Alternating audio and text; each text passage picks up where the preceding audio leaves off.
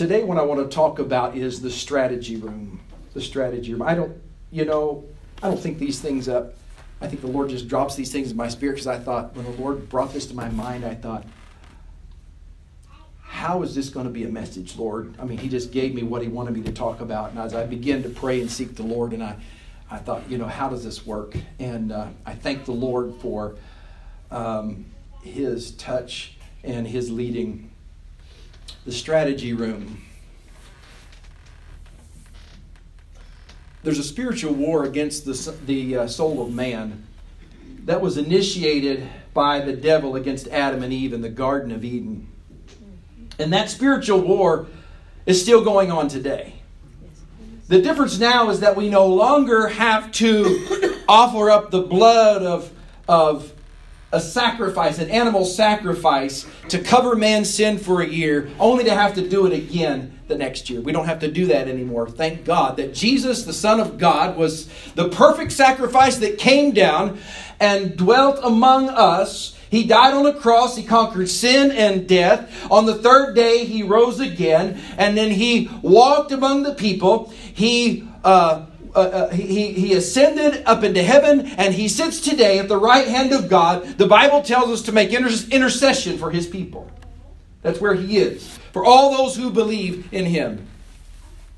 The spiritual war that was, that was launched by Satan is, is one in which he has and he continues to implement his strategies and his schemes on how to keep people far away from God. That is what his goal is. He doesn't want people to get close to God. He doesn't want people to have a saving knowledge of Jesus Christ, and he's going to do everything he can to keep them away from God.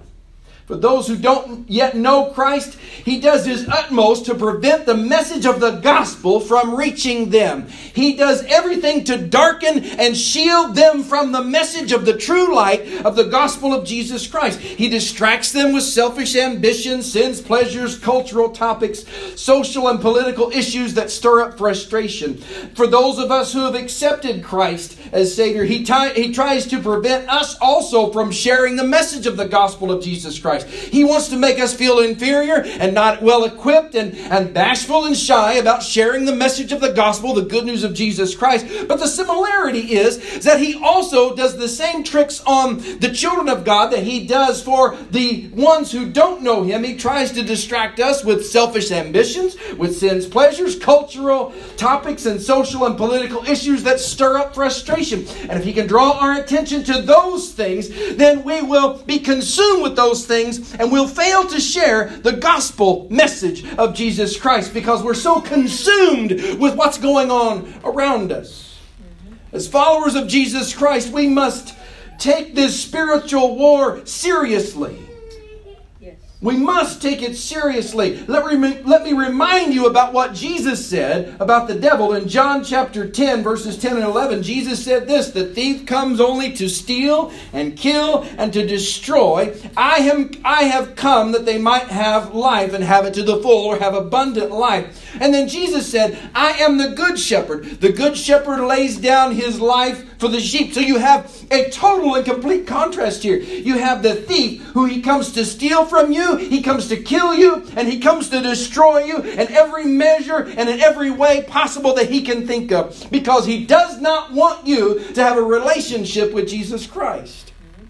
And Jesus said, I have come that they may have life and have it to the full, have abundant life. If you are a child of God, you should be a recipient and are a recipient of abundant life. You are a recipient of life to the full. Well, Pastor, I just don't feel like I've got life to the full. I got all this stuff going on. When you strip everything away, who you are on the inside is who you are through Jesus Christ, and the enemy of your soul cannot touch who you are on the inside, regardless of the outside circumstances the things that you may be dealing with and having to go through right now.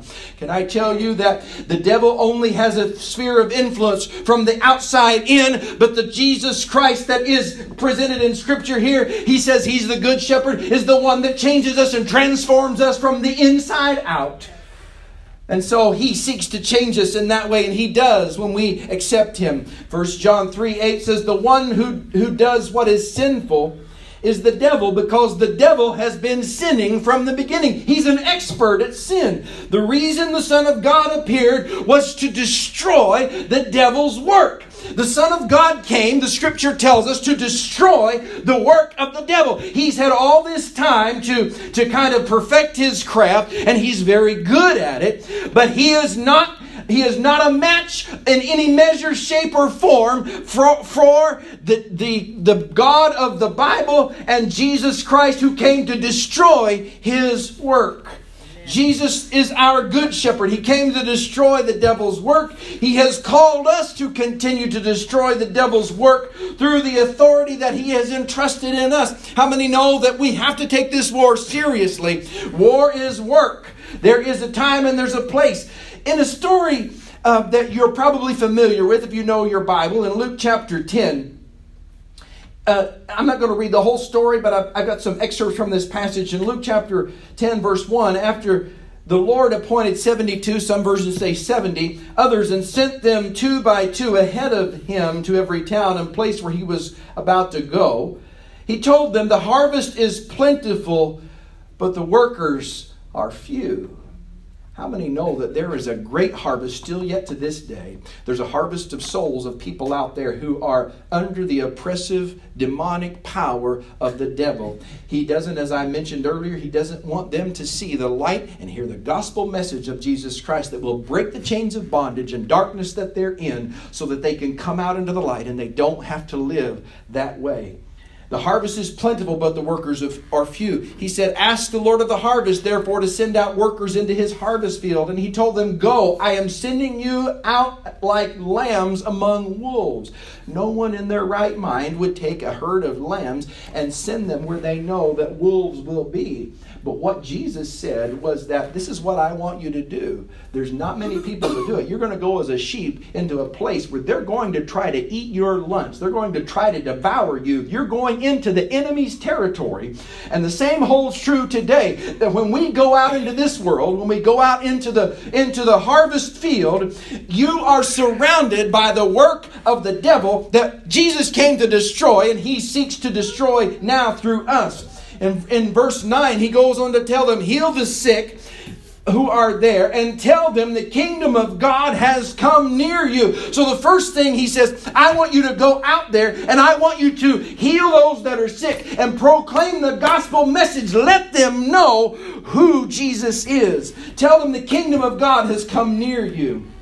In verse 18, he replied, I saw Satan fall like lightning from heaven. I have given you authority to trample on snakes and scorpions. Now, church, this is not talking about literal snakes and literal scorpions. It's not like gather a bunch of snakes and we're just going to walk all over them and see if we get bit. He's talking about the influence of the enemy, the devil, just like the serpent in the Garden of Eden was deceitful. He said, I've given you the power and the authority to trample over all the deceit and all the stinging things that the devil will try to present to anybody over all and to overcome all the power of the enemy. Say all. All. That means nothing is left behind or to chance. All encompasses everything. Everything. Now, I like ice cream. Love ice cream. And uh, sometimes I have to be careful because I can overindulge if I'm not careful. But no one would go. I mean, if you go to, say, Braum's, which is a really neat place to go because their specialty is ice cream. You go to Braum's and you say, I want a banana split, which I typically don't order. Um, and when we were dating, Annette used to share those with me, but she won't share one with me anymore. Um, she stopped. She told me a long time ago. She's like, "Well, anytime I share anything with you, then um, you get more of it than I get. So it's not like an equal share. So if we share something, we usually will divide, this is whatever it is, we usually divide it down the middle and then we separate it so we know what half is. But so if I go up and order a, a banana split, and then when they present it to me, I get a half a dip of each kind and a half of a banana and one cherry instead of two, and it fills half the thing. And I'm thinking, Where's the rest of it? I want it all. I want all of it. That's what this verse is saying is that overcome all the power of the enemy. Not just some, but all. All of it. He has given you authority, meaning all authority to do all of those things. And nothing will harm you. Sheep among wolves. He's telling them, I'm sending you out like sheep among wolves, but nothing's going to harm you. Nothing's going to hurt you. However, do not rejoice that the evil that the spirits submit to you, but rejoice that your names are written in heaven. And I think that is powerful and significant because what he says is this: Don't ever get so um, so overwhelmed, not overwhelmed, but so um, amazed by the work that you see happening and the hand of God moving that you forget the primary focus is that the number one thing is that your name is written in heaven. That is your focus. You must remember, rejoice that your name is written in heaven, and it's because of that that the other happens. It's not your name is written in heaven because you go out and do these things. You can't earn the salvation, but know that your salvation is who you are in Jesus Christ. We have the authority given by Jesus in his name to overcome anything that the devil comes out, comes up with. But how does having this knowledge allow us to put it into practice? I'm glad you asked. When the demonic forces of hell are staring us in the face and we encounter pure evil, what are we supposed to do? I believe that it starts in the strategy room. This is the place of prayer where you engage with God from the depths of your soul. The very place where you meet with God. And there must be a place. It doesn't have to be a, a physical, literal place, although it, there can be a place and a physical place where you go and you frequent and you say, This is my private place of prayer, and I encourage that. But anywhere you make your altar is a place of prayer. The problem in today's church world is just getting people to pray. They think that praying in church is sufficient. Possibly praying before a meal, possibly giving the Lord a few minutes here and there. The term strategy room has a militaristic connotation to it, and it should. When, mili- for, for, when for military use, it may be referred to as the situation room or the war room, where national leaders will discuss both offensive and defensive objectives. And these can be discussed either when an, an active attack is underway as a, or as preventative measures put in place uh, as to a strong offense. My former pastor, Steve Bookout, preached a message one time and he talked about how that the enemy, you know, he studies us and he knows our habits, he knows our weaknesses, and he knows everything about us. And you know that if he attacks you in one particular way, he's going to come back and try that same thing again. If it's successful one time, he's going to do it another time. And this works in military campaigns, it works in, in sports strategies, all kinds of strategies. If, they, if something is found to work, then they will do it again and again and again until it stops working, and then something else will be employed. But what my former pastor st- said was this he said, When you know the enemy is going to come against you, you need to develop a strategy so that when you see the attack comes, then you know exactly what you're going to do when that attack comes. You know that there are certain verses that you can stand on and you can come against the devil with the word of God, which is the most powerful weapon that we have, is the word of God. And when he comes against you, you can say, devil, I'm going to recognize you for what you're doing and you're not going to succeed this time. Sometimes we can go so get, get so uh, uh, caught up with our past failures and our past shortcomings, then we allow us to, we allow those things to cripple us. As I mentioned before, there was somebody one time that told me, she, says, I know that, I know that um, uh, I could teach a class on marriage because I know what godly marriage is supposed to be. She was married for decades to one man, but then she had three failed marriages after that.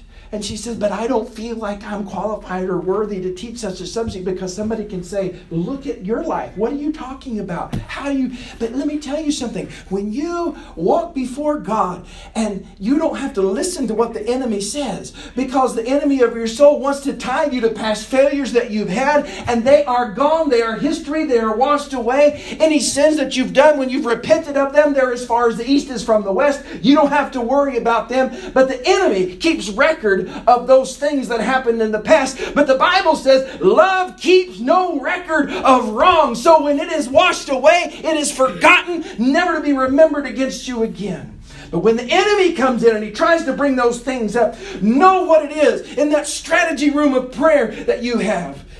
Make sure that you're ready for Him. There are solutions to your problems that can only be found in the strategy room, in your place of prayer. Well, what if I'm not used to praying? What am I going to talk about? That's a real problem for a lot of people because they think, I don't pray. I don't know what to say to God. Let me give you a little let me give you a little hint here. Jesus is your closest friend. Yes. He will always be your closest friend. You think of any close relationship that you've had with anyone, he is closer than that. And he wants to be on that level with you so that you're so close to him. I know that there's not somebody physically there with you, but you can pour out your heart to Him. You can tell Him just what's on your mind. You don't have to have eloquent words and, and great speech, just whatever is on your heart. I encourage you when you're in that strategy room, that place of prayer, to just pour out your heart. Whatever words come out, let them come out and talk to Him. He knows what is on your heart, but He wants you to communicate with Him. You just need to get used to praying. Praying is simply talking to God. That's really all that it is. Mm-hmm. Talk to Him often and talk to Him with a humbleness of heart.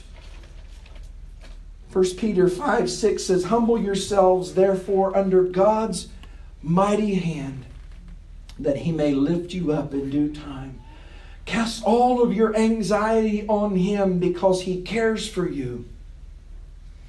And he goes on to say, Be alert and sober minded because your enemy, the devil, prowls around like a roaring lion looking for someone to devour. I find it interesting that those two verses are right next to each other. If you don't cast your anxiety on the Lord Jesus Christ, you know that He cares for you. Cast all of your anxiety. You can get so wrapped up in that anxiety and you're so frustrated by life that the devil who prowls around like a roaring lion, he's looking for somebody who looks a little weak and if you're wrapped up in all your anxiety, it can cause you to feel weak. It can cause you to feel inferior. It can cause you to, to feel some things that, that shouldn't be there. That's why we have to get rid of that. And then verse 9 says, resist him. So when he comes, resist him. Standing firm in the faith. We have to stand firm in our faith in Jesus Christ.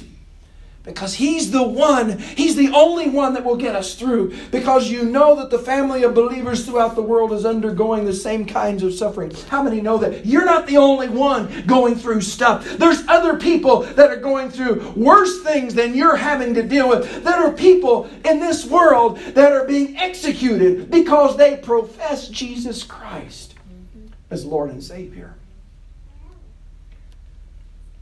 It's not that way here, thank God. That doesn't mean that it may not be that way at some point. Oh, Pastor, I, I can't believe that. There's a lot of things. If you put yourself in a time capsule and go back five years, ten years, you see a lot of things now that you thought, I'll never, this will never happen here. Yeah. Mm-hmm. And it has. The devil seeks your destruction, but you can resist him by standing firm in your faith in Jesus Christ. You have the power and you have the authority that has been given to you in the name of Jesus. Amen. As you grow in your faith in Jesus, you need to know that he not only wants to hear from you, but he wants to talk with you as well. How many know that God talks to us? He can talk to us. He wants to talk to us. He wants to communicate. The primary way that He talks to us is through His Word. He talks to us through His Word. How is that possible? You can read something and you all of a sudden see that it comes out and it applies to a situation in your life. It causes your faith. He talks to us. If you got saved and you are born again by the blood of Jesus Christ, the Spirit of God reached into your heart and talked to you that day and said, You need a Savior. You need to come. And you weren't just thinking that up on your own. That same Holy Spirit that Jesus said is a guide that will teach you. How many know that it's hard to receive instruction if you don't hear anything? Well, what are the instructions? Am I supposed to guess? Well, the Holy Spirit is a teacher and a guide, and anything that He teaches will never be contrary to the Word of God. It will always agree with the Word of God. The Word of God is our test and our, our uh, standard that we use. Talk to Him often.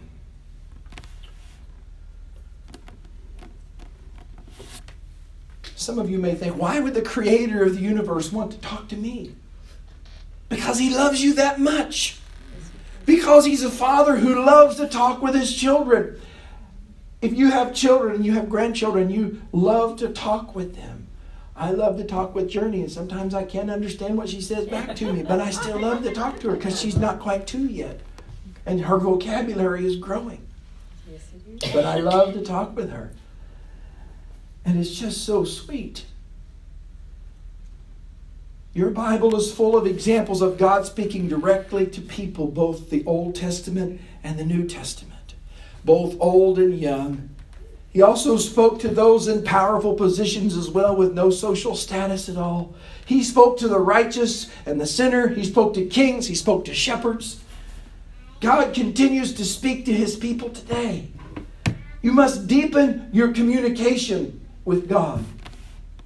In his book, Deepening Your Conversation with God, Ben Patterson tells this story. President Franklin Roosevelt was weary of the mindless small talk of the White House receptions. Wondering if anyone was engaging in any real conversation, he conducted a spirit, an experiment at a White House gathering. As he shook a hand and flashed a big smile, he would say, I murdered my grandmother this morning. With but one exception, the people would smile back and say something like, How lovely, or You are doing a great job.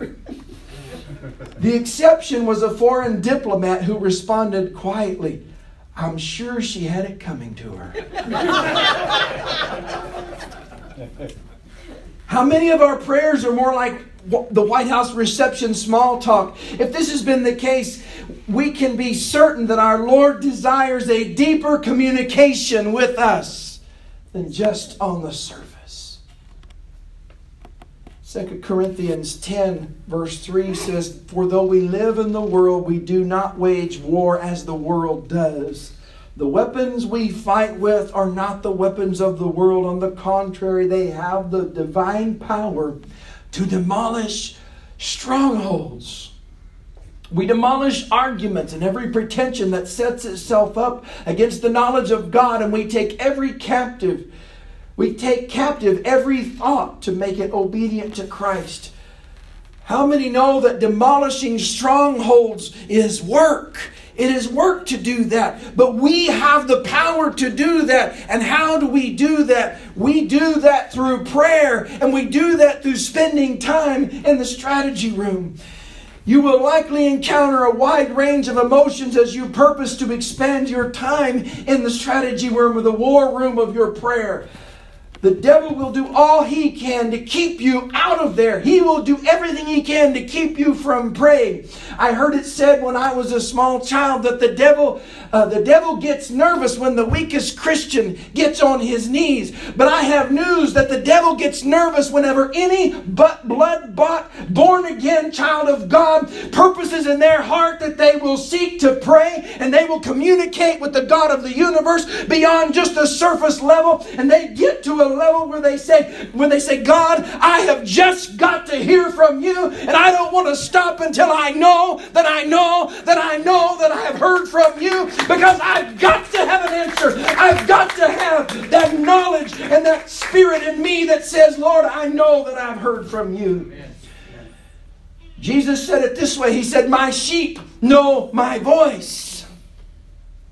And when you get to a place where you can hear the voice of God, it may be different in the way He communicates with us. And again, He will never, never communicate anything that is contrary to the Word of God. It will always agree. The voice of God can come in many forms. I've had people that have prophesied over me and Annette that have told things that they didn't know. I've had people as individuals come to me and say something to me personally about something that I was going through in my life that they had no knowledge about. I've had God that has confirmed things to me through His Word. He has confirmed things and spoken things into my heart and into my life. I've prayed about things for an extended period of time and knowing that God's timing is always right and perfect. And then I'm wondering, God, when will this happen? Then all of a sudden He says, I want you to do this and this. And He comes and He does it clearly, just like that. And I'm thinking, okay, no questions asked because I know that now is right.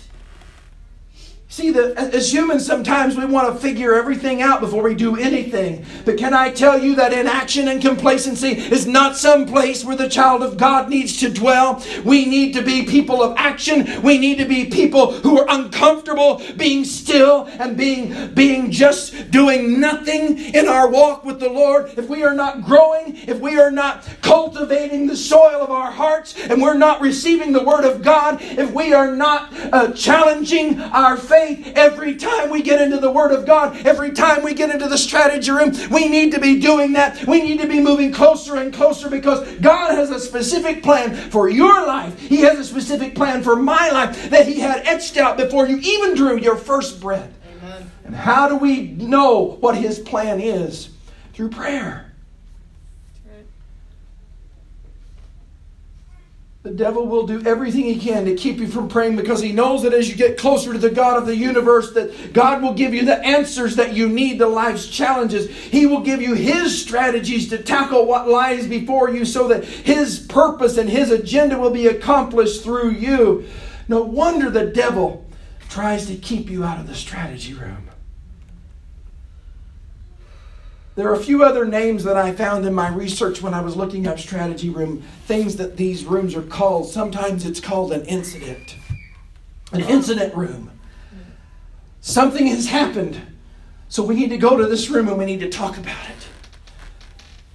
I want to be very clear that we as Christians have no business communicating what has happened in our lives as failure points to the world and broadcasting it out there when it happens. I know Facebook is popular and I know social media is popular, but I don't believe that it's God's will for the people of God to live their lives out in the open and pouring out our problems and troubles where everybody can see them. When you have an incident that happens in your life, then you don't need to go to the Facebook room. You need to go to the strategy room. You need to go to the incident room and say, God, this has happened. What do I do? It's also called a panic room. Strategy room has also been called a panic room. I've encountered something and I just don't know what to do. Oh, world, what am I supposed to do? Well, the world's not going to tell you what to do, what you need to hear. You can get a lot of opinions, and by nightfall, you can have 164 different opinions, and then you're more confused than ever before. Where you need to go, church, is you need to go to the strategy room and say, God of the universe, I've got to hear from you. I'm under attack. I don't know what to do, and I'm just going in all these different directions. What do I do? I'm in a panic. And he does what he always does. He says, Cast all of your anxiety on me. Leave it here with me. I'll take care of it. when you get out of that strategy room, you're not in a panic anymore. You're in a peace that passes all understanding because the God of the universe has taken that load from you. Amen. Another name for the strategy room was called the sit room. S I T, the sit room. And sometimes we don't go in there because we've had something bad to happen. We go in there just to be there. And we say, God, I just need you to envelop me. I just need to sit here and bask in your presence. Will you touch me today? And the God of the universe, who is faithful, he comes down and he touches us. See, too many times, I think, in the Pentecostal realm, we talk about being boisterous and loud and being outward in our praise, and there's nothing wrong with that. But there are absolutely times when we need to just go and we need to sit and be quiet. Quiet is com- uncomfortable for many people. Many people are uncomfortable with quiet. Some people are so uncomfortable with quiet, they can't sleep in quiet. They can't be at home with quiet. They can't be in their car with quiet. They can't be anywhere with quiet But I want to challenge you. Have some time where it's quiet. Amen. Have some time where it's quiet.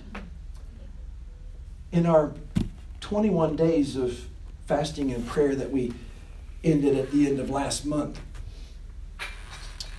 there were a couple of things that I, uh, I stopped doing during that time. I have two games that I play on my phone. One is Candy Crush, and the other was Words with Friends. I only play Words with Friends with Natalie and Ryan and nobody else. People challenge me, and I'm like, I don't have time. I don't have time to play this endless list of people. So please, if you send me a Words with Friends request, I won't play.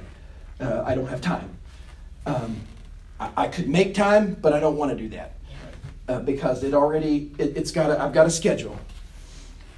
And my Candy Crush, um, it's really you can insert whatever it is in your life.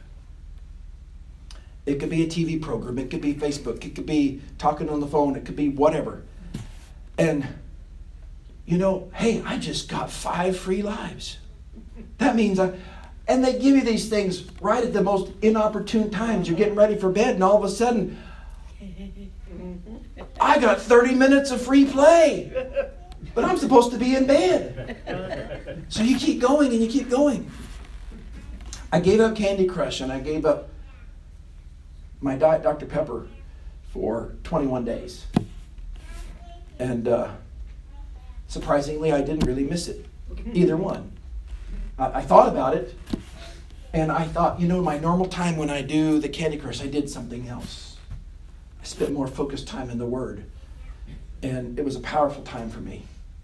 And I can say that after I got done, that I still I haven't gone back to the level that I had before because after 21 days, it's just not as important to me as it once was.